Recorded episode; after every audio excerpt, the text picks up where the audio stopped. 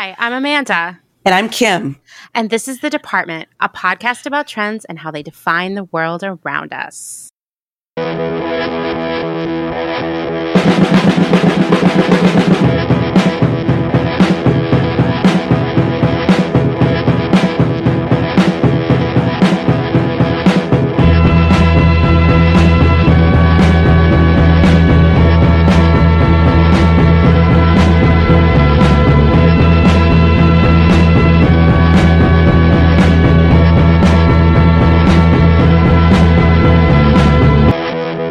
Hello and welcome to episode 59 here at the department. And we actually were just saying this, but I do feel like it's been absolute ages. Um, we have been, you know, we've been we've been we've been working on a few things over here um, in our in our like um, professional lives. So it's been a little bit it's been a, been a little bit tricky to um, to get it together. Yeah. Um, where it's also you know the holidays, and so in the fashion industry and with bo- which both Amanda and I work, um, or retail industry really in general, it is just really, really crazy. Just the holidays are just insane. So we we've kind of we kind of you know lost a little bit of time, and um, we are very excited to be back. And we also have another special, special treat for you all, and have invited a special guest um, to the podcast, and he has a lot of insider knowledge on this week's topic, which is drumroll, please, brrr, true crime. that was so authentic. I thought I was like at a live stage performance just then. so, welcome to the show, Neil Blakemore, who also just Hello. so happens to be my boyfriend, and I know that we mention him often. So, hello, hello, Neil. Hello. Happy to be here. Welcome you. to the Thanks for having department. me. um, and anyway, so when when I actually started working on this episode, he was, you know, he was like, um, "Are you going to mention that I was actually involved in a rather notorious case?" And I and I was like, "Well, um, I'm going to do something better than that. Like, how about you actually just come on and share your own opinions as someone who's been so close." to like an actual, you know, true crime case and how it's actually you've seen it actually affect people in their lives. Um, and so as an intro, you know, Neil was involved, I guess, as a close bystander. I wouldn't, I don't even know if that's even, that's not even a, a good enough description. Um, uh, but in the 2001 Kathleen Peterson case, in which which was immo- immortalized in the 2018 Netflix true c- crime series, The Staircase. Uh, so Neil was married before he met me um, to one of Kathleen and her husband Michael Peterson's adopted daughters. So Neil actually found himself wrapped up in the case and the courtroom dealings, and you can actually see him in a few of the episodes of The Staircase. Wow. This is like, is this the most famous person we've had on the department? I mean, No. Sorry, Ty. um, I just wanted to say also, uh, just for all of you listeners, that I have never actually met Neil. This is literally the first time I'm meeting Neil, except for one time when I was Zooming with Kim and uh, he walked by. So, you know, not only are you going to get to hear all kinds of amazing information about true crime, but you're really going to get to see Neil and I build a relationship. oh, So true. So true. Looking forward to it. That's hilarious. And um, Amanda, have you seen the staircase? Okay, can I? And I, Neil, please do not take offense to this. I started to No watch worries. it, and I just I found it unwatchable. Dustin and I Hmm. tried. We tried. Hmm. Um, Interesting. there was just something about it that, like, I don't, I don't know. I- Not that the case isn't interesting, Right. just the, the the the way it was put together itself. And I listen. I love me some true crime. Uh, Yeah. It just wasn't the pacing or something just wasn't doing it for me, and I I quit. And instead, I went onto. Reddit where I love to go and read all about it. yeah, exactly. So you didn't actually see him. or maybe I did Because- because I've never met Neil except for that one time Hmm. he walked true. by when you and I were zooming. Yeah, you probably didn't because um, the it was actually made the the original first eight episodes were made in actually as the whole story was unfolding, uh, and um, so they started filming like two weeks after Kathleen died, and filmed Whoa. um, ongoing for throughout for you know two and a half years uh, until Michael was convicted, and then you know continued to follow up. And I met Margaret in between like the original eight episodes and then the final like three or four, and so I'm I'm in the like last part of it, and um, so if you didn't make it through the first and and to be completely honest with you, the first time I sat down, you know, Mar- Margaret and I went to film school together in Chicago uh, to get our MFAs, and it was it was 2006, two and a half years after or so after, maybe three years after her father was convicted and put in prison, and um, so one of my other classmates at some point we were like, you know, drinking early on, out partying on a Friday or whatever, early into our careers in grad school, and um, uh, they said, "Did you know that Margaret's family has a documentary made about her?" And I was like, "No." And they said it's called "The Staircase." Apparently, her dad like killed her, her his wife or something. And I was like, um, "Really?" So I rented it from um, oh Facets, which is the great Facets video store in Chicago. If you're ever there, I, I hope it's still there. Um, it's amazing. It's like a real life Netflix. You like walk in and it's just got every movie you could ever imagine. But um, anyway, rented it and I started watching the first episode and I just felt really uncomfortable. Um, and so I turned it off and I was like, this is like a window too private. It's like too Yeah. intimate into Mm, their life. yeah. And it made me really just unsettled. I was like, I don't know Margaret well enough to feel like I'm that comfortable to watch it. So we actually started dating and, and were engaged and before I ever watched it. But just to say that I, I can relate to being like, Yeah. um, I don't know. I don't know if I want to watch this. Yeah. Yeah. Well, before we totally launch into this week's episode, we do we do this spiel. I think you probably heard it. Um, you know, Neil actually is a um, he's definitely one of our biggest fans. He listens to quite a few of these podcasts, so he knows exactly what I'm about to do. Where I'm going to do my weekly reminder to tell your friends and family about the podcast. um, so make sure to tell your friends and family about the, fo- the podcast. Um, you know, make sure to follow us on your preferred streaming service. Um, because you know the more the more follows we have, the more likely what is Apple or Spotify will actually present us as an option. And um, also, you know, give us a star rating on Apple Podcasts. And if you want to take it a little step further, please leave a review. Which I actually haven't looked if we've gotten a review in a while. After that really horrible review, Yeah. I was like, I just, I don't think I can look at the reviews anymore for a little bit. It really shook me up. Yeah. I'm gonna have to. I'm gonna have a look. I'm, I'm hoping that we were able to get a few new reviews from our. we plea. were we were actually uh, i do want to just say thank you to everyone all of our devoted listeners our our family our podcast family here for jumping in and leaving some nice reviews that were just really lovely that pushed down that really really shitty review Yeah. um, because that was like it's one of those things where you're like why should it matter to you but it does mm-hmm. unfortunately you know? So thank you so much to everyone. Yeah, thank you. Um, and then last, you know, make sure to follow us on Instagram, um, where we put extra content and memes, and you know, and people often are really wonderful and generous, and they actually share a lot of th- this content that I post, um, and I repost, and I really appreciate it when you see a trend or you see an article on a trend and you send it to me because I'm not I'm not looking at everything, so it's nice to have all these eyes out there, and um, it's that's awesome. Um, so you can find us at underscore the underscore department. You know, obviously, obviously um, obviously.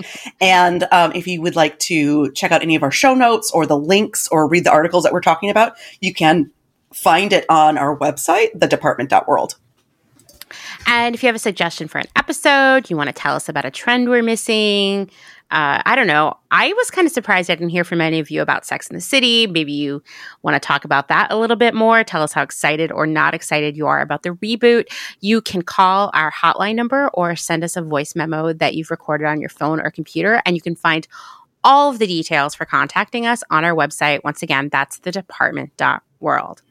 Well, Amanda, speaking of commentary on Sex in the City, I'll tell you, I, you know, I definitely got some, a bunch of texts from Neil while he was listening to the podcast, which happens often with a lot of people where I get these like texts and I don't even know what they're in it, what the relevance is or what they're talking to. yeah, yeah, it happens to me too. and I'm like, what?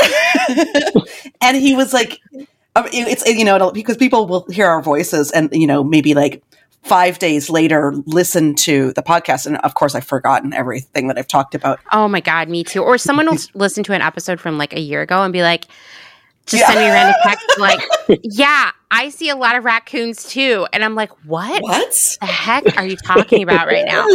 So, uh, yeah, you know. yeah, but we still love it. It's great. You know what? I love when we hear from someone. Uh, I do want to let you all know that we did hear from Mr. Ty McBride, and he seems to be willing to someday have a Cosmo and cupcake wedding. Yes, so. he does but you know, on on that note, um, I definitely wanted Neil. As you can tell, he has a, a, a background in the entertainment industry and is a professional out here in LA. And he had a few words about the last podcast and the Sex in the City character development that we were very stumped by. we were I don't yeah, get it. um, Lay it on us. I want to hear. Well, I, just that, like, I think that part of the reason why um, you guys were so confused, or that people are confused about Carrie Bradshaw and her choices, is that they're there. It was like written by men who um, have mm-hmm. misogynistic ideas about what women want and how they behave. So it's like people who don't like aren't they're not necessarily empathetic. It, but also, I think it was trying to be like a fairy tale. But um, mm, yeah, I could see that. That makes sense. It it just it seems to me like there's a strain of misogyny going on in how they depict the women in that show. But well, so of that time though, you know, yeah, like no, absolutely. I was randomly as I was cooking dinner tonight thinking about a boyfriend that I had in the uh, era of Sex in the City who was like, to be honest, just a terrible toxic person. I mean, he like literally planted software on my computer that recorded all of my passwords and then broke Whoa. into all my accounts, like, you know, email. I mean, like my Friendster, because this was like that era. and printed everything out and faxed it to my mom and my dad uh, to prove like that I I don't know that I was a bad person or something and that Whoa. I was thinking about like wow that guy's attitude towards women I wonder how that's aging right now in 2021 and then I was like you know all the not all not hashtag not all dudes. A lot of the guys that i knew in that era had these same sort of dumb attitudes. Like you couldn't be smart and beautiful. It was one or the other or like that whole like triangle of like crazy beautiful smart you can't you can only be two like that kind of bullshit and that women mm-hmm. were materialistic and women just mm-hmm. want shoes and women i don't know you, i can go on and on like there's this whole generation of like Gen X guys, especially, who really that was they they lived that way, you know. Yeah, yeah. I mean, and, and that's that, those are a lot of the attitudes that we we saw depicted. Yeah. So it makes sense that they would you know mimic it. Yeah. yeah. Oh, but but Neil, tell me this. Yes. Why were all the guys on that show so gross? Yeah. Like not appealing. I, no, no. no idea. No idea. um, that I, do, I don't have an insight into that exactly, but they did all suck. I mean, um, may, maybe it was because gay men were writing it, and they were just like, "Oh, yeah. this guy! Like, let's do this guy. I hate this type of type of straight straight guy." Oh, they were all yeah, so gross, maybe, so unappealing. Yeah. But like know, the women were so like these gross. feminine ideals of beauty and style and sort of like persona of that time. But then all the men were just like Whoa, put a bag over that face. Like, get him out of here. like, who's your casting manager here? Yeah, where are you finding me? Like, honestly, I was like, oh, I guess when I moved to LA, I'm going to see a lot of men like that or something. Yeah. And then I got there and I mm-hmm. was like, no, the men here don't look like that. And I didn't see men like that in New York. So, where are these men coming from? like slick back Chicago. hair, a bad suit. Were they all in Chicago? Is that what it was? maybe, yeah. They're maybe they're all from Chicago. possible. yeah, apparently they just all have bad taste in men. These uh, these ladies on Sex and the City. Yeah, yeah. that must be. I mean, as a person who most of the time has really bad taste in men, like this is something I, I can't I can relate to. I guess my just bad taste in men usually tends to be more on the hipster end, where like marginally employed yeah. or like alcoholic or you know both or you know yeah. whatever in seven bands that kind of thing. I hmm. mean, I. I, I, when I first moved to New York, I was like, oh my god, like it's just going to be like a dating pool of just like so much up, you know, opportunity. And you're like, um, I mean, not that not that like the choices were that great, but you're just like, oh my god, men they, like talk to women, and there's all these parties. You're like, no, this is this is like you said, Neil, a fairy tale. This doesn't. this does not exist. yeah. Yeah. I mean, it's, it's basically like this is this is what we think every woman's fantasy is of their New York life. Yeah. And it's like, yeah, that's a little misogynistic, guys. Mm-hmm. But yes. you know, I have to say I do like uh I do like Kyle MacLachlan. Um, you know, Twin Agreed. Peaks uh Twin Peaks, one of my all time favorite TV shows. Good answer. And, Good answer. Uh, yeah. So I'm I'm okay with the fact that he was in it. But I, I don't really feel like I watched his storylines. So, um, and and really, as a whole for the show, I only watched like bits and pieces here and there. Well, I'm gonna have to sit you down, and we're gonna have to have a marathon. Yeah, yeah. Although I think you can skip the first season because it's just I did, try, I did try and watch it recently, and I was like, eh. but uh, maybe maybe I'll go back and sit down. It does feel pretty dated. Yeah. Yeah. Yeah. Yeah. It's like painful. Mm-hmm. I mean, just all of it. All of it. I mean, Neil, are you excited about the, the, the, new movie? Or no, is it a movie or is it a is it an actual TV show? No, it's a reboot. Oh. Yeah. It's, yeah, it's a reboot. Yeah. Um I you know, I didn't even know that there was going to be a reboot until around the time that you guys recorded the episode. And I read a lot about how Kim Cattrall and um, Sarah Jessica Parker uh, didn't like each other and then I also read a lot about how it was like the media was covering it like it was a quote unquote cat fight, and um, so they were like, if it were if these were two men, they, nobody would care. but yeah. um, you know, I uh, so that that's about the level of my engagement with the reboot. I, I, you know, the gossip. You got I, into the gossip. I like to give. I'm I'm literally willing to watch anything um, so I, you know, yes. I might sit down and give it. I'll give it a chance. It's a trooper. the anticipation for this reboot is shocking to me because you know the original series ended so long ago it felt so dated the movies we know were mediocre at best but like i saw about approximately a gazillion posts on Instagram for Halloween of people dressing as the few publicity stills that have That's been out there. right. That, yeah, where she's dressed up insane. like the, like the grandma. Yeah, yeah, exactly. It's wild to me how excited people are about this. Mm-hmm. Um, and like you know, I'm a, I'm a little bit excited. Uh, I it feels like it's coming at a nice time with the past two years just feeling mm-hmm. like a weird sad holding pattern like it might be nice to have that like excess vibe yeah, nostalgia I think so. um people need it yeah i think so too i mean i'm not getting my hopes up because like i keep thinking of the second movie and what oh. i just like it i wish you oh. remember that movie uh oh my gosh why am i blanking on it um Eternal Sunshine of the Spotless Mind. We've talked about it here mm-hmm. before. Mm-hmm. I yeah. wish I could go mm-hmm. get that second Sex in the City movie deleted from my brain. I would pay money for that because it was so terrible. And it, really it, soured me on the whole thing. If I'd never seen that movie, I think I would be more like, yeah, give me that reboot. You know, maybe I how did that get made? Like, how did it pass? You know, like I feel like it, it, never did justice to it, and it just was so despicable. It was. So I mean, you know what? It reminds. It's it's like um, I don't know if you've seen Coming to um, to America, the the second Coming to America, which mm. also should not exist. I heard it was pretty bad. Yeah. yeah. yeah. We watched it. It was very bad. Yeah. Yeah. I mean, I think that's true. I think that people saw a lot of money, you know, uh, mm-hmm. to be made. And I would guess yeah. it made some money. It looked really expensive to make. Um, I Yeah, Yeah. I, I I've tried to wrap my brain around that a lot. I think that how gross and Islamophobic it felt, and just how cliche, and it, it just I I can't figure it out. Well, um, I, I, I can answer some of those questions uh, for you right now. The budget was $95 million. How does that rate in terms of budget?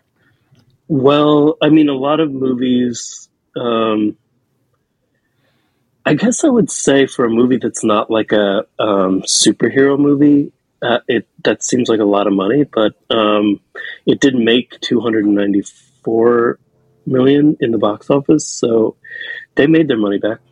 Um, but uh, yeah, they started developing it in two thousand nine, and then shot it a few months later.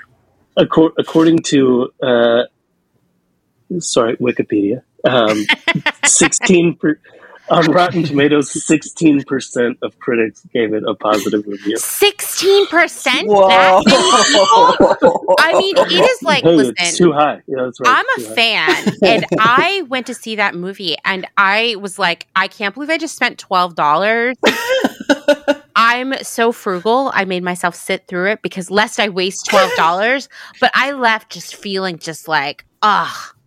What I want my twelve dollars back and three hours of my life or whatever because it was also really long. Oh, just terrible, Uh, terrible. I was like the Yeah, only person right. in the it's theater. three hours long. Yeah, it's terrible, terrible. Okay, well, I Okay. could talk about that movie and how much I hate it for like six more episodes. so I guess we should jump into the topic at hand. yes, of course. I'm sure people Sure. are, are just bated breath over here. Yes. Um, so yeah, so let me let me jump in. Um, so true crime has been trending for centuries. You know, I feel like it actually has been trending in my own personal life as a form of en- entertainment and a way to unwind more and more lately. You know, I personally, and I'm sure Amanda, you feel the same way. I love relaxing on a long walk around the neighborhood and listening to some like very morbid podcasts Mhm. or or you know i get really really thrilled like neil will be like oh my god there's a new there's a new true crime serial serial killer documentary i'm, I'm waiting for you to come over on the weekend um, and neil is technically my partner in crime as we gather together with some like wine and wine we watch we'll we'll literally comb through every streaming service for either a new one or one that we haven't seen yet but i didn't i wouldn't do that 10 years ago No, no. know what I mean? Yeah, yeah. It's definitely, I mean, when I knew that this was going to be the topic this week, I was trying to retrace the rise of of true crime in my life. And I definitely feel like it's the last not even 10 years, I think. no Yeah. Well, I'll I will actually I'll answer some of these questions Okay. As we go on because I did a lot of research to understand what the what what why you know where did it come from. Um, and so, according to a study from Civic Science, over half of Americans say they're interested in true crime as a form of entertainment. And this is one of the reasons I'm getting right to it. Um, Serial, which was released in 2014, Wow. has topped over a record breaking 340 million downloads. Can you believe that? wow. I mean, And I can't believe it because yeah, I remember when it came out. You know, it was it was in one way or another connected with This American Life, which is how I knew about it. But then I would hear they had a ton of a big following. definitely, and you and I were working at Nasty Gal then, and I remember hearing people at Nasty Gal talking about it, and I was shocked because these were not people who were listening to NPR, and I was like, "Wow, this podcast has arrived." Yeah. It, it was yeah, it was very it was it was something new and unexpected that people didn't even know that they wanted. Yeah, totally. and it was you know shocking uh, all the things but i'll i'll, I'll kind of get into the the rise of of of that situation um you know netflix is chasing down true crime high with one docu- documentary after the next i mean i think november N- neil and i noticed that there was like a there was going to be a bunch of releases of basically just two crime serial killer docs one after another so clearly you know like People, people, they're they're people, need their, people need their binging material for the holiday season, and it Yeah. as well be you know, crime stories filled with dread. Oh my Exactly. goodness. Yeah. Uh, the murderinos abound, and the trend in this like crime junkie paraphernalia is growing, and including Amanda's favorite. I'm sure you actually have this T-shirt, Amanda, a novelty tee with true crime glass of wine in bed by nine. Oh, uh, and I, just, want to tell you all that uh, Kim shared a photo of this with me, and I'm just so upset about it. Um, they come in all different versions. Oh, you really? can get this Great. Every you can get it in so many different um, options. I can. Can I just So also, guys, it's if you very haven't, chibi. If yeah, very, true, very. Uh, I, just as a reminder, I really hate word tees like this. novelty. tee. Oh my god! yeah, You can also get a T-shirt that just says "True Crime Junkie." You know, because you're going to be going to complete your obsession, and really, for serious hob- hobbyist, you can have the opportunity in your true crime glass of wine in bed by nine. Um, you could wear that to a live podcast recording of a true crime, you know, show. Like, you know what? Can I just talk about this tee again? yeah, I'm really troubled by the formatting of it because there's no punctuation, but there's also no line spacing that really indicates the phrasing here. And I had to read it like five times before I realized it was true crime, glass of wine in bed by nine. I just thought I was reading it like true crime, glass of wine in bed by nine. And like, it didn't make any sense to me. I was like, what is this sentence saying? Anyway, uh, yeah. If you if you're wearing this shirt right now, that's fine, and I'm glad for That's you. fine. No. And I bet you look really cute. I mean, quite honestly, if I had the opportunity to attend a live podcast recording and someone gave me that T-shirt, I would totally put it on. I mean, imagine how fun it would be at a, to be at a live podcast recording. oh right my now. god, I you can only imagine. I mean, uh, you hear about how amazing the community is. Yeah. You know? oh yeah, just- for sure. It would be super fun. Well, don't forget, there's also conferences, and there's even luxury crime themed cruises. What? Yes, Crazy. You can go on a cruise with other true crime hobbyists. And like, just talk about true crime. When crime. are we going, guys? exactly. Get the car. Yeah, right? Wow. I know. Doesn't that sound great? Yeah. So, you know, we cannot look away. And in fact, true crime has proven to be some of the most intoxicating forms of entertainment for new media like podcasts and streaming services, with over 2,800 true crime podcasts to choose from now. And even the traditional forms of media cannot escape this like crazy rise in demand. So from 2016 to 2018, this was post serial 2014 there was a 60% growth in print copies of true crime books, which hit more than 1.6 million. Uh, Medium reports that the genre appears to be one of the most popular for streaming services like Netflix, with the more grisly and disturbing programs getting the highest number of ratings. The shows that focus on the particular psyches of criminals, many of whom are actual, like, downright psychopaths, tend to lead in popularity of views. So shows like Tiger King, Night Stalker, any Ted Bundy, um, Skull Sex Guy docs, um, Don't Fuck with Cats, Sons of Sam, and Making of a Murder all top list. Like anything that just has the weirdest, creepiest, most fucked up uh, c- criminal in it is go- are, it's going to be the most popular. It's, I mean, it's true. I'm going to tell you, I have attempted to watch all of these or watch them in their entirety, and I really. I, I'm sure somebody's going to be angry with me for saying this. I didn't really like Tiger King. I didn't either. I didn't actually finish Okay, it. good. Uh, I didn't Uh, either, I don't yeah. think I, I- I did watched either, it. actually. I watched two or three episodes and then I was done. Um, Yeah. Making of a Murderer, I thought was really interesting.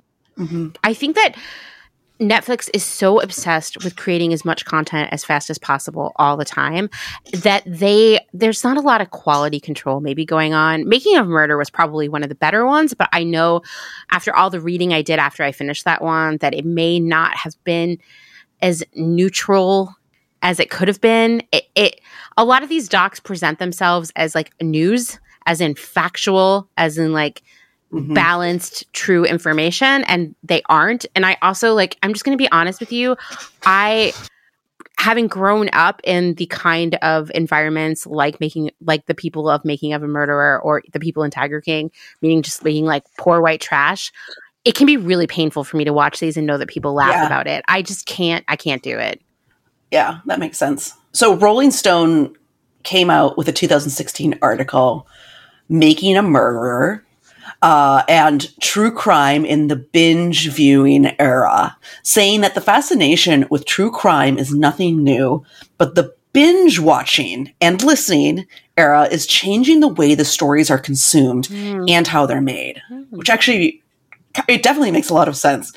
And so documentary viewership it has in the past been very notoriously specific. You know, it really it, it always reminded me of like, you know, uh, PBS or something, you know. Mhm, mhm. But true crime has actually broken down a lot of those barriers and caused nonfiction demand to flourish.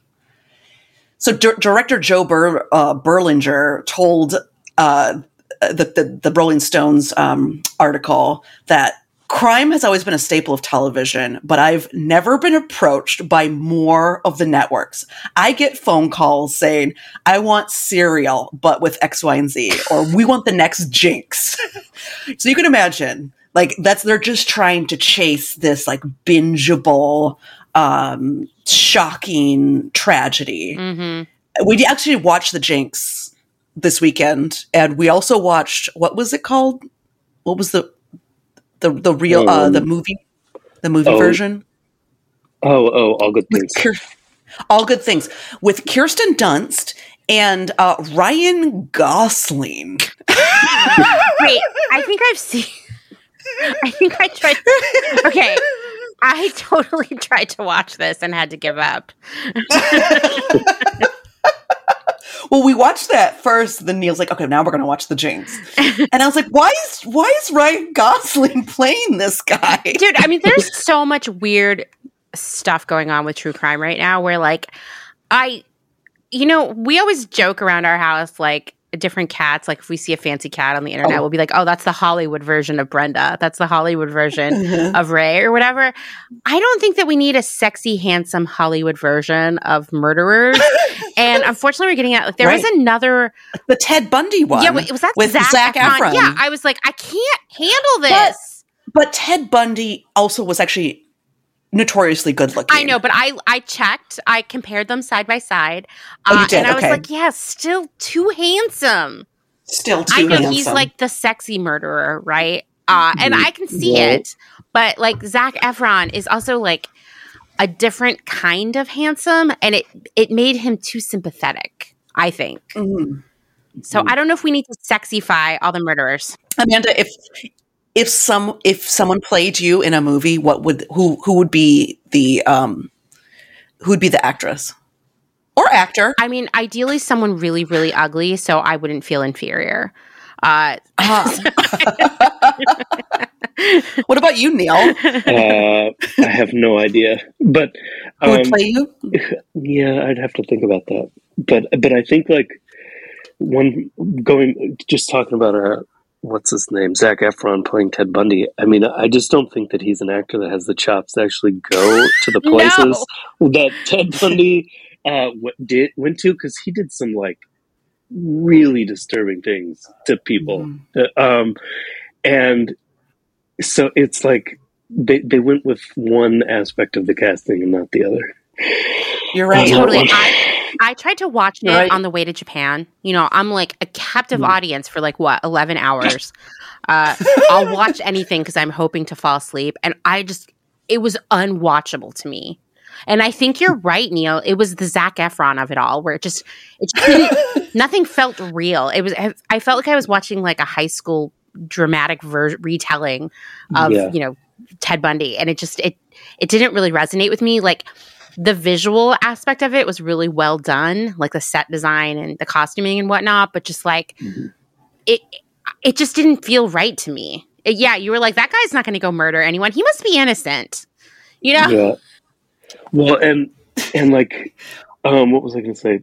I think part of the problem is that you're trying to make a movie where the most despicable despicable human being on the planet is uh, the main character, and so and you know, film executives what they always want is like, well, we need to like the person, and Yeah. it's like nobody likes Ted Bundy, and I don't think that just from like a, an ethical standpoint as a filmmaker, you don't really want to try and create empathy for someone like that. So it would- would have been better, in my opinion, for them to follow his victims and their families, or like you know anybody else uh, in that story but Ted Bundy. But I get it; he is like that. That the fact that he was able to charm people um, as much as he did, and he had like a rapport with the reporters, and um, at one point defended himself. Um, people are like, "Whoa, this is this person is fascinating." Yeah. Wasn't Zach Efron like a Disney kid? Yeah. Wasn't he like it's really messed up. But you know, Yeah. like like you said, cr- true crime has always been around, and I feel like Mhm. for a certain type of person, uh, like a teenage rite of passage was to read Helter Skelter, the book Mm. about the Manson family. Right? Uh, I don't know if I did either. of I you do did that? not. I didn't either. No. I'm too soft. I can't handle it. Did you read it, Neil? You're you're goth. Did you read it? I I did not read it, but my brother definitely did. There you go. There you Um, go. Yeah. So so like there was that and like there were always you always knew that kid who was really into like serial killers and reading books. you mean like the goth kids? not necessarily. Sometimes they were like the Heshers, the metal kids. Mm. You know, I knew a lot of people who were really into like serial killers and stuff, and I, that's just not not my thing. Um, I'm more into like I'm going to read the Bell Jar one thousand times. I'm that person Yeah, but- exactly. you know i i feel like that that obsession has always been there but i think that also was sort of like oh that kid is carrying around a copy of helter skelter they're like a weird kid they're dark you know it wasn't Yeah. mainstream in the way it is Uh-huh. now Yeah, exactly. I, I can remember like my first um the like first few stories that I was like really obsessed with um were um the story of Abraham Lincoln, Martin Luther King, the Elephant Man, and Jack the Ripper. And I think like there's something to me about that story of like this sort of extreme and that nobody know, knew who he was and um, that just like definitely hooked me as a kid and so but i wouldn't I, and i've certainly always been like curious about those stories. I think crime stories in particular to me um, not just like serial killer stories but like you know crime and punishment and um, just stories that sort of like weigh the morality of human decisions i think are interesting. And crime is a way to explore that So the pandemic only fueled the binging and demand for all these narratives, of course, as we're sitting at home and just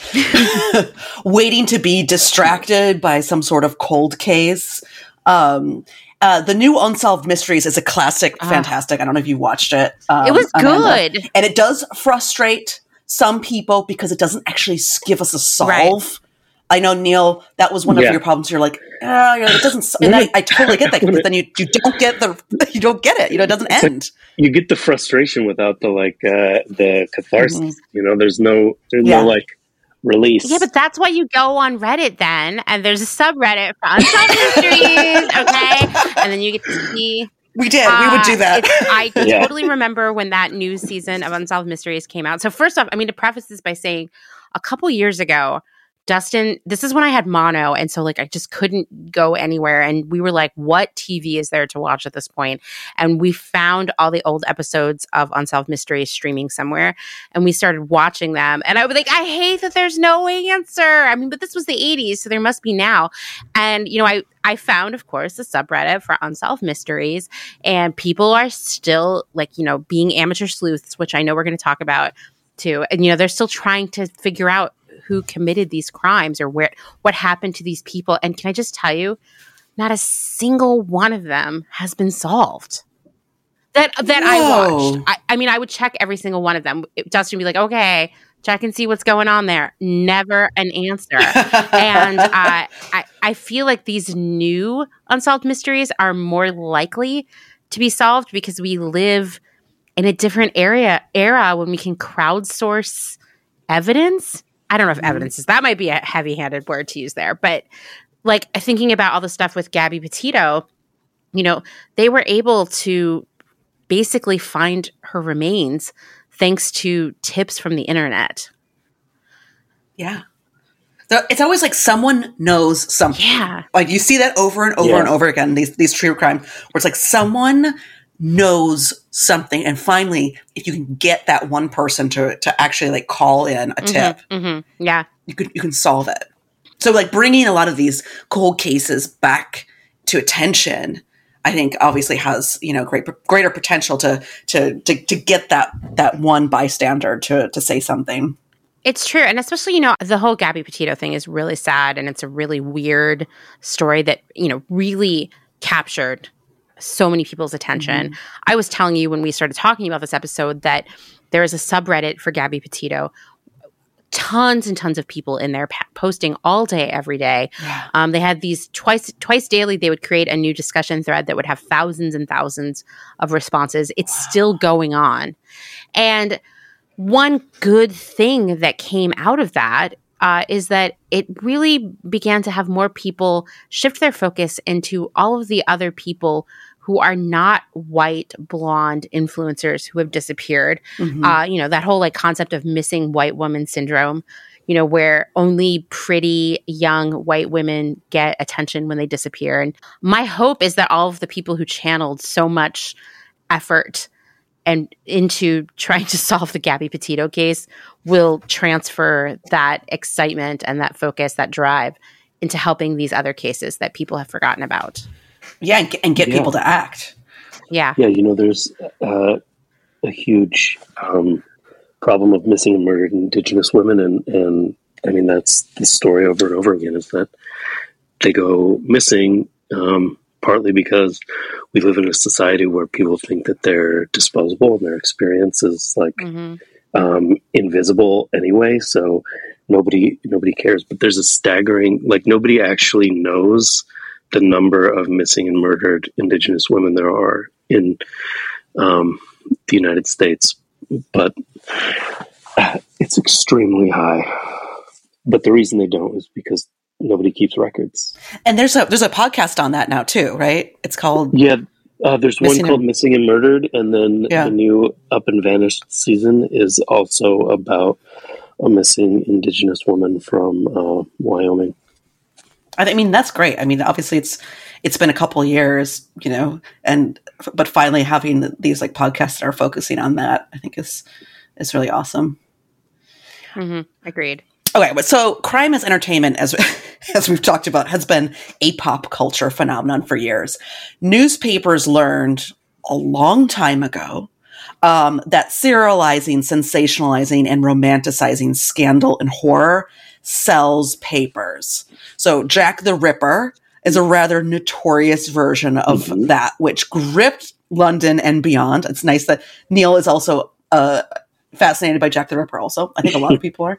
Um, and while the O.J. Simpson trial Oh, can yeah. also be considered another true crime Oh, situation yeah. that became legendary and catapulted the interest in the 90s of just Mhm. court cases, arguably even sparking the trend in reality TV, the 24 hour news cycle, and an unquenchable thirst for celebrity gossip. Oh yeah, totally. Court TV. Imagine a whole channel where you just watch court. Yeah, I know. There's like, yes, I think there's a couple of them.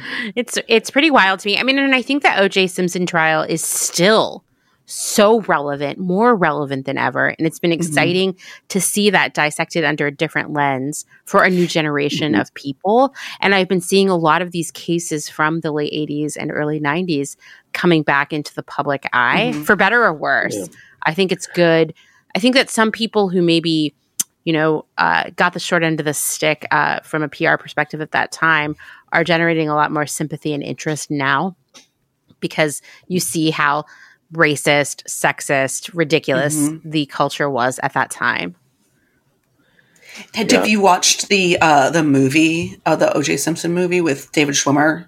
Yes. Uh, oh, the series. People versus O.J. Simpson. Yeah. Delightful. Sorry, the series. Oh, so good. Neil recommended it a little while ago, and we sat down and, and watched it. It was Just so, So good. good. It was so good. And the ESPN documentary is good too.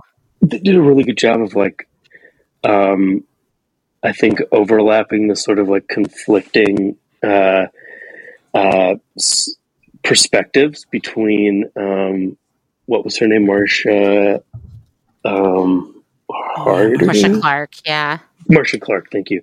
Marcia Clark uh, and, you know, OJ Simpson, how, like, she cared about, you know, uh, women who had been abused by their husbands. And he was like, I'm, you know, this, the, I'm never going to get a fair trial because I'm a black man in America. And, like, how that sort of just blew up and became this whole media phenomenon. I, I thought they did a really good job with that. Yeah, agreed. So, what's the history behind all this, you ask? I guess you didn't really ask. I'm, I'm, going to tell you. asking. We're I'm gonna asking. tell you. I'm Tell asking. us. Tell us. so it can be argued that true crime, the, the true crime genre, is practically biblical, with Cain and Abel being an early version of the actual style.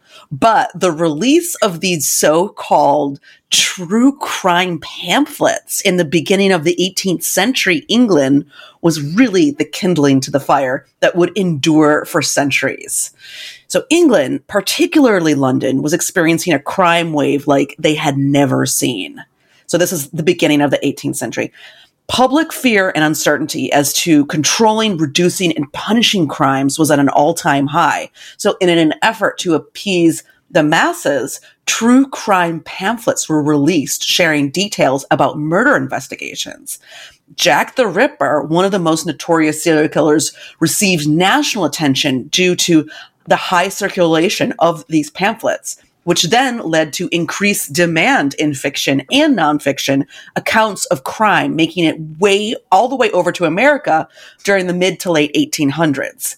Hmm. So then by the 1930s, a wave of true crime magazines was published across the states that sensationalized stories, incorporated grisly photos of crime scenes and theories of potential offenders. So these mags were considered really trashy and lowbrow, um, kind of back in that day, uh, which is the, the stigma affecting consumption habits for years. And I think one of the reasons why we all kind of have gotten into it is because it really was looked down upon. So these magazines were popular up until the 1960s when they had to start competing with television, which was becoming, you know, obviously the the modern medium of that time.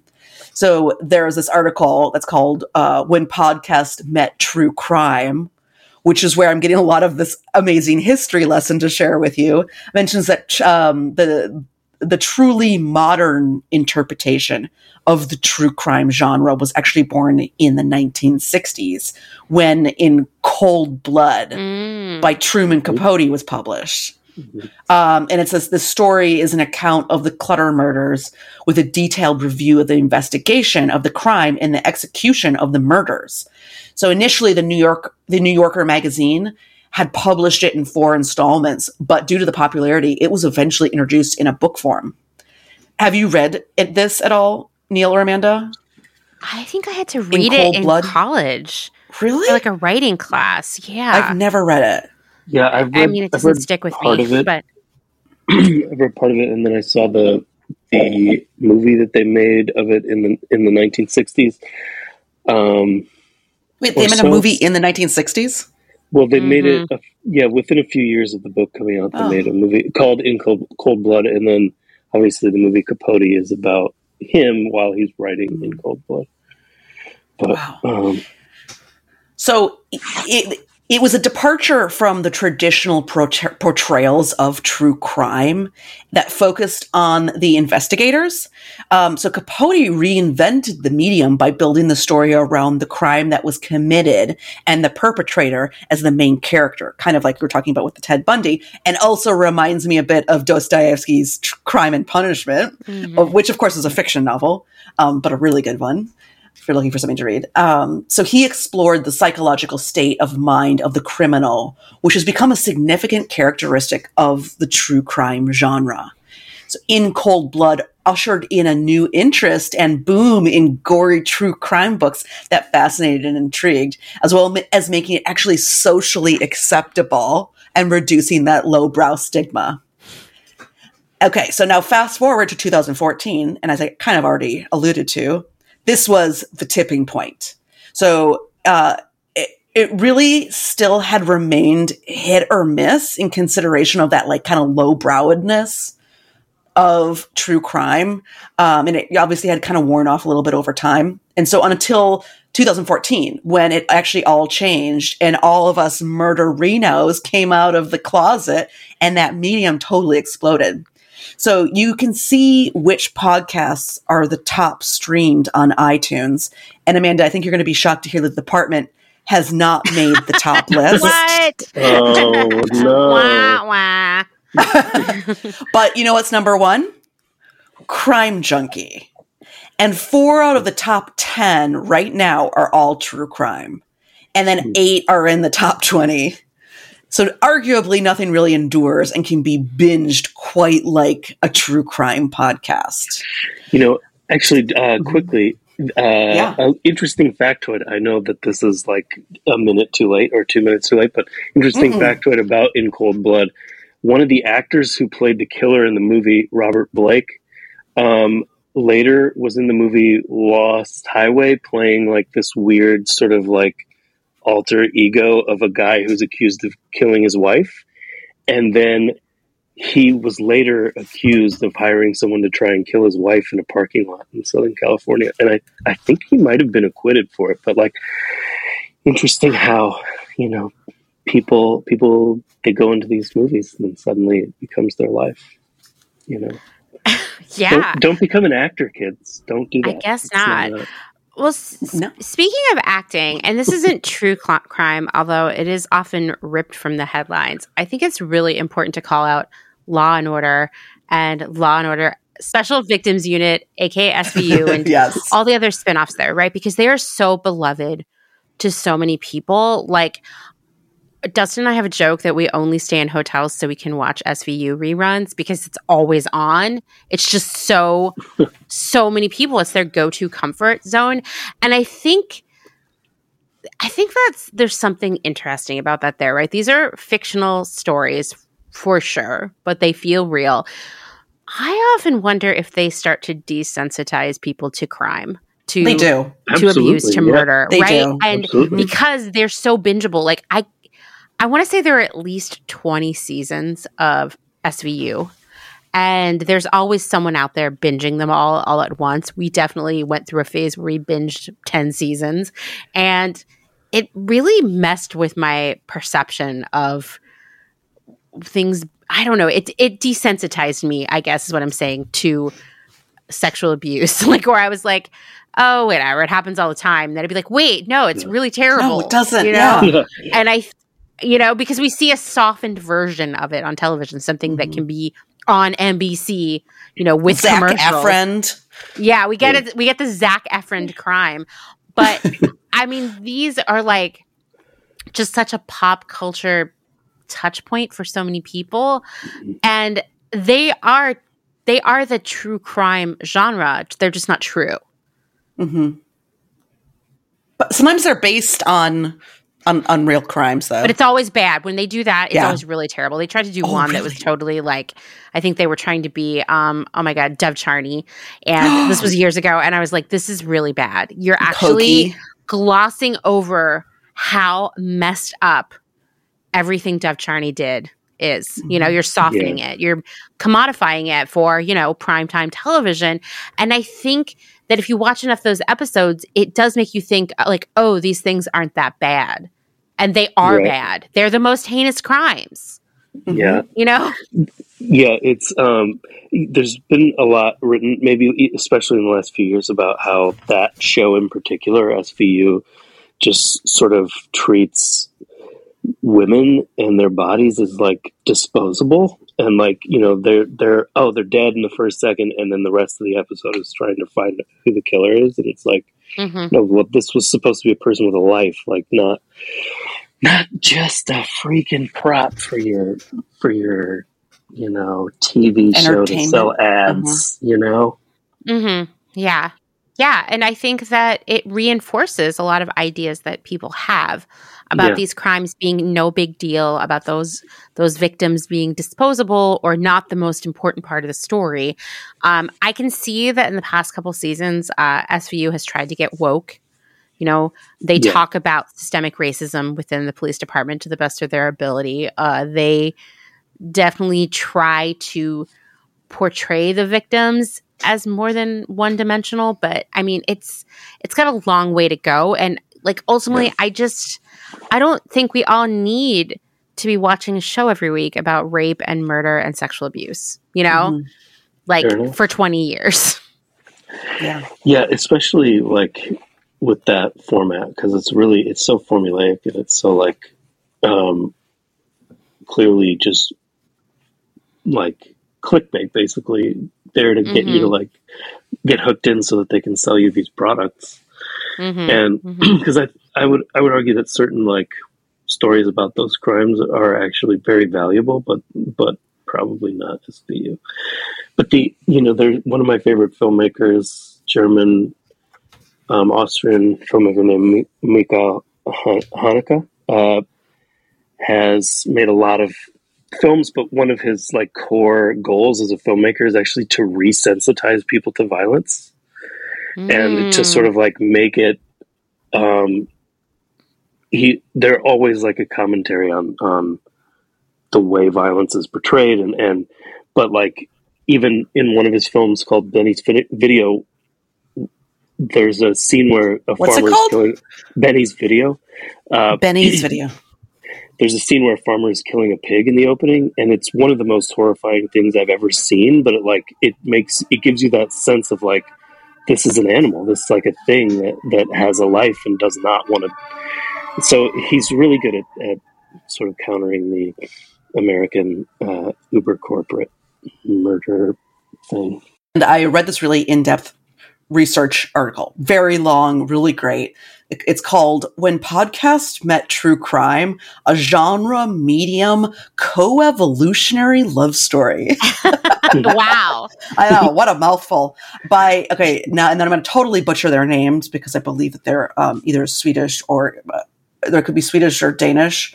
Uh, Lena uh, Steistrup Clausen and Stein Skalier. Something seems good seems good Close.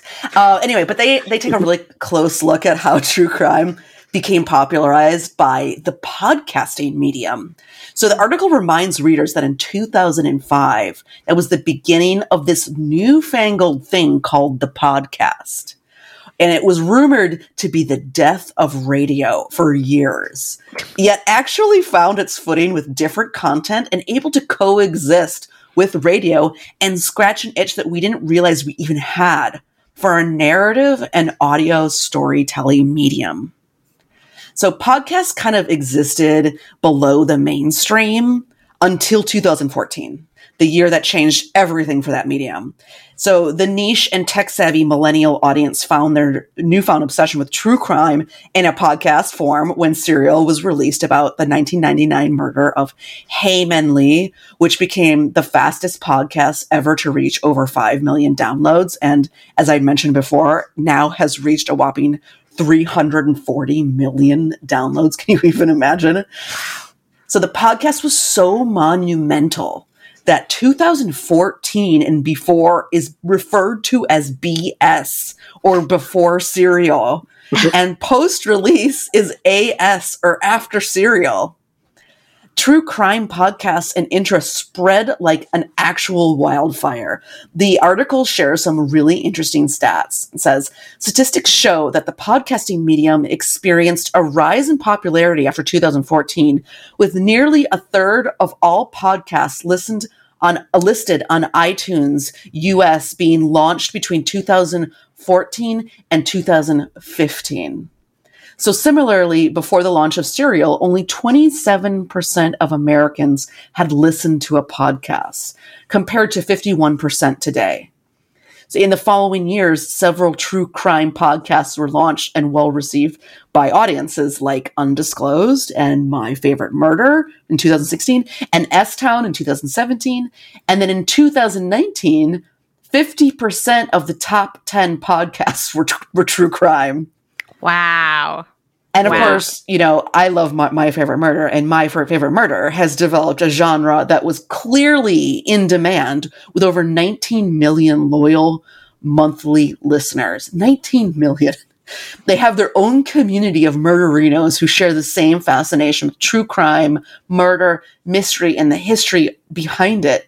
And so like this this this cult following of murderinos melds comedy into the mix, which is, you know, obviously was completely unheard of before and creates a niche that is undeniably intoxicating. And you know i absolutely love listening to it and i find it weirdly comfort comforting and relaxing. And i'm going to be getting and and fascinating. I'm going to be getting into that the the why people find it comforting and fascinating um in the the next episode that we're going to be jumping into pretty soon So, have either of you ever listened to Sword and Scale? no Okay, No. so this have you ever listened to this, Neil? Okay, so I remember in as true crime was coming up, you know, you would hear th- there were three podcasts you would hear about constantly. You know, Serial, yep My Favorite Murder, and Sword and Scale. So I gave it a listen and I tried to listen to it and I found it really, really off putting. I mean, for a multitude of reasons. The it's really grisly. There's a lot Mhm. of gratuitous, very triggering nightmare content in it. Like I know I just talked about people being desensitized to Mhm. murder and abuse, but this like swings the other way where like it should come with some sort of warning. Um, wow also the uh the host his name is mike boudet um he seems to really uh hate people with mental illness and says a lot Ew. of really terrible things about That's people with mental health blames it on that calls them monsters. Um i stopped listening to it because i was just like i have a bad feeling about it. So Mhm. then a couple things happened. One he it turns out he sucks just spoiler Yeah. uh, he was saying really shitty things about the hosts of my favorite murders and my favorite murder Oh talking about their bodies and their appearance and Ew. just oh my dismissing them. yeah god so he, like that started that's that wasn't good for him then so at some point this was a wondery podcast by the way um Mhm. sword and scale in 2019 on international women's day uh, the official sword and scale instagram account posted a photo that said i don't understand dumb c words you know what c word i'm talking about here Mhm. maybe i should take one apart to see how it works What? and uh yeah, pretty fucked up. Wondery dropped him. Um, wait he and posted this on instagram yeah, yeah. And uh Wondery was like, We're done with you. And another Yikes. time before that, the the same inst- his Instagram account posted a meme featuring Bert and Ernie from Sesame Street that said they were browsing for sex slaves on the dark web. Like he's just a gross troll. Ooh. He continues to make his podcast. I think he it's just like you know indie now because no one will touch him.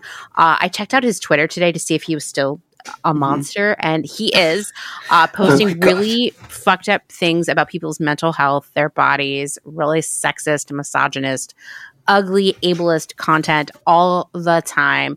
Um, just a really bad guy, but like. And, and now, of course, he's found a corner of the internet that really embraces that. Surprise, surprise, course, I'm right? sure. And so now he's like really being his true self. And I remember I would pick up on this stuff mm-hmm. before all this happened, and that's why I stopped listening to it. But like this podcast was up there with Serial and My Favorite Murder as like the number one, two, and three podcasts at that time. well, we got the joe rogan podcast that's Oh, everybody So wait, wait a second though, Amanda. I, I I'm not sure. Are you are you saying that you don't recommend it? I don't recommend it. Yeah, for sure. Um, I mean, Uh, I'm he just, I just he- wanted to make sure. Yeah don't don't listen to it. Oh my he's horrible. He has beef with another uh, person who is a big player in the uh, true crime genre which is rabia chaudhry chaudhry. She's the host of undisclosed. And- yes. yes and she you- she's really about you know fighting for you know to overturn wrongful convictions. And he has said some really messed up misogynist racist things about her too including accusing her of hating all white people. Oh wow. Like Mm. he's just so racist, so sexist, so inappropriate. Yeah, yeah. Silenced. And he at some point in his Twitter bio for Sword and Scale, this is this is how much he has leaned into Mm-hmm. th- being this character. He made his Twitter bio say that she hates all white people.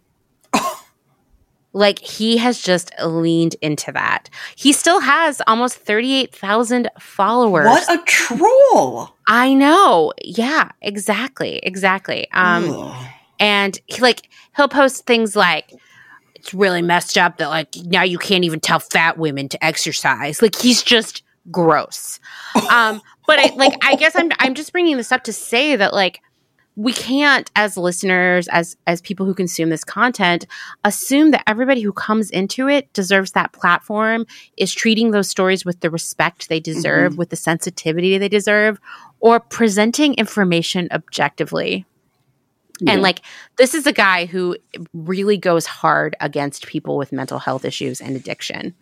And I feel like that's not a person who should get to talk about crime. Hmm. You know? Yeah. Anyway, that's my rant about him. Don't listen to him. That's good to know. I was about to write it down and be like, oh, a podcast recommendation. I love one of those. and I was like, oh, good. Okay. We'll stay away. I mean, actually, Neil and I were trying to listen to the Murdaugh murders, and I found it just so, so hard to listen to. Like, I, I know that it's like, it's got so much, um, it gets a lot of press and, you know, people are talking about it constantly. And it's, it's, it's right there up on like the, um, the, the top, I think it's in the top uh, 10 or 20. I think it's in the top 10 right now.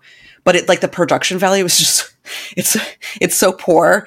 And I know that you know they're you know they're they're indie and you know that this is not something that they usually do. But it's just it's it's so hard to listen to. Like sometimes it's just like they'll um they'll be interviewing someone who wants their voice disguised, but to a point that you can't even understand. It's like what they're saying. that's too bad because that story is so wild. I think It it's got so many layers. You know, I mean, well, maybe I'm sure there will be like There better be. make a great series out of it. there better it's, be. It's it's Neil, what are you doing one. right now? I feel like you can get on top of this. I'm just kidding. you know, another thing I just wanted to say too is I uh I know Dateline is a television show, but I actually listen to the podcast version of it uh pretty religiously. It's just nice to have on while I'm doing housework. And I think another trope that starts to emerge from certain true crime uh pieces like, you know, media, whether it's television like SVU, which I know isn't true, but it's still it's still hits the same spot for a lot of people or from certain documentaries or podcasts is that the police are always right and every crime gets solved and that that police departments pull out all the stops to solve crimes. And there's a lot of that on dateline and it it bugs me you know? Um I, I, I worry that people believe that the kinds of stuff we might see on forensic files or dateline or all these other places uh, that that's really how crime victims and how crimes are solved.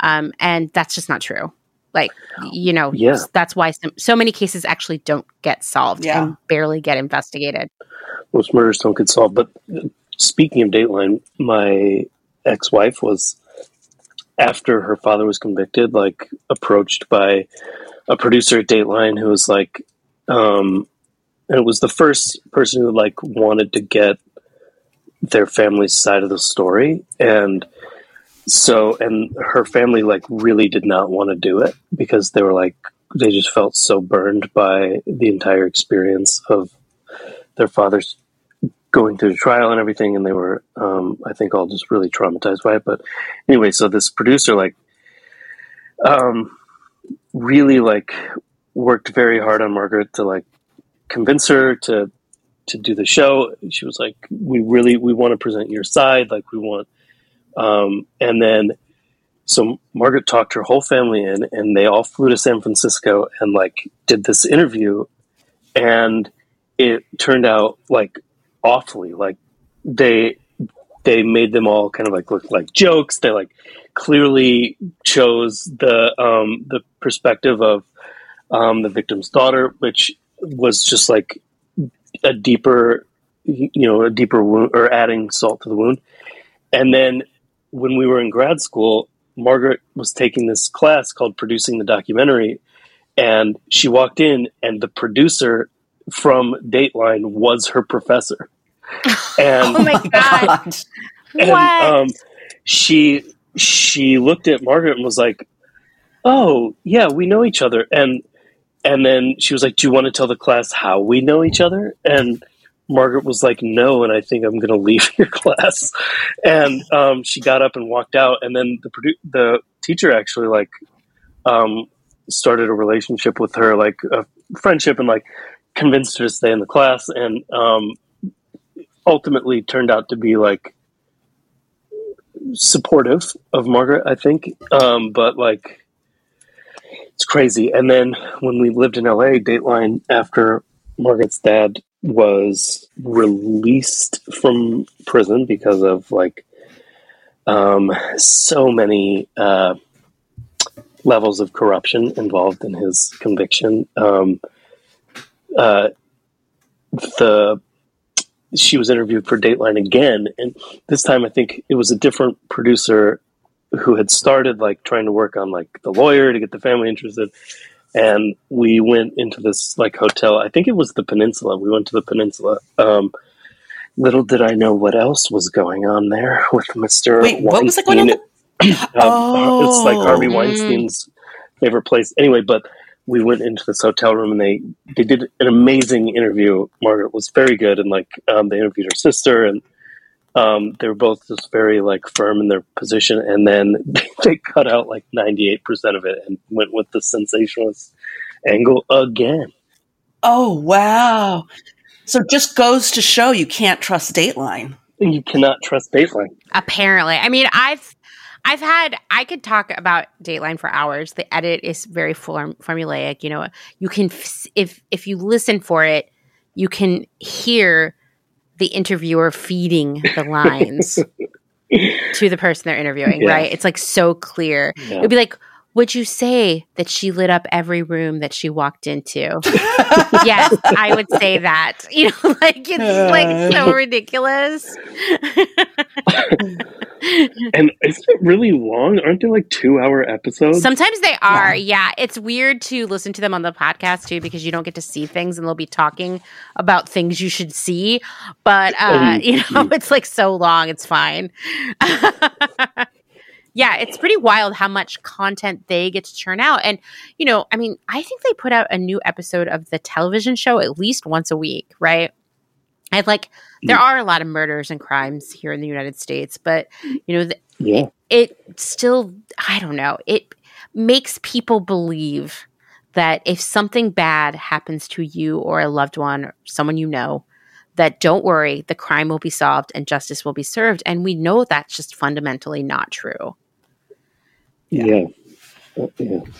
We'll talk actually a little bit more about that on the next the next um what a episode. pleasant note Mhm. to end the Yes. show on all right well everyone we'll be back next week and we will have neil with us All right. bye everyone Bye bye.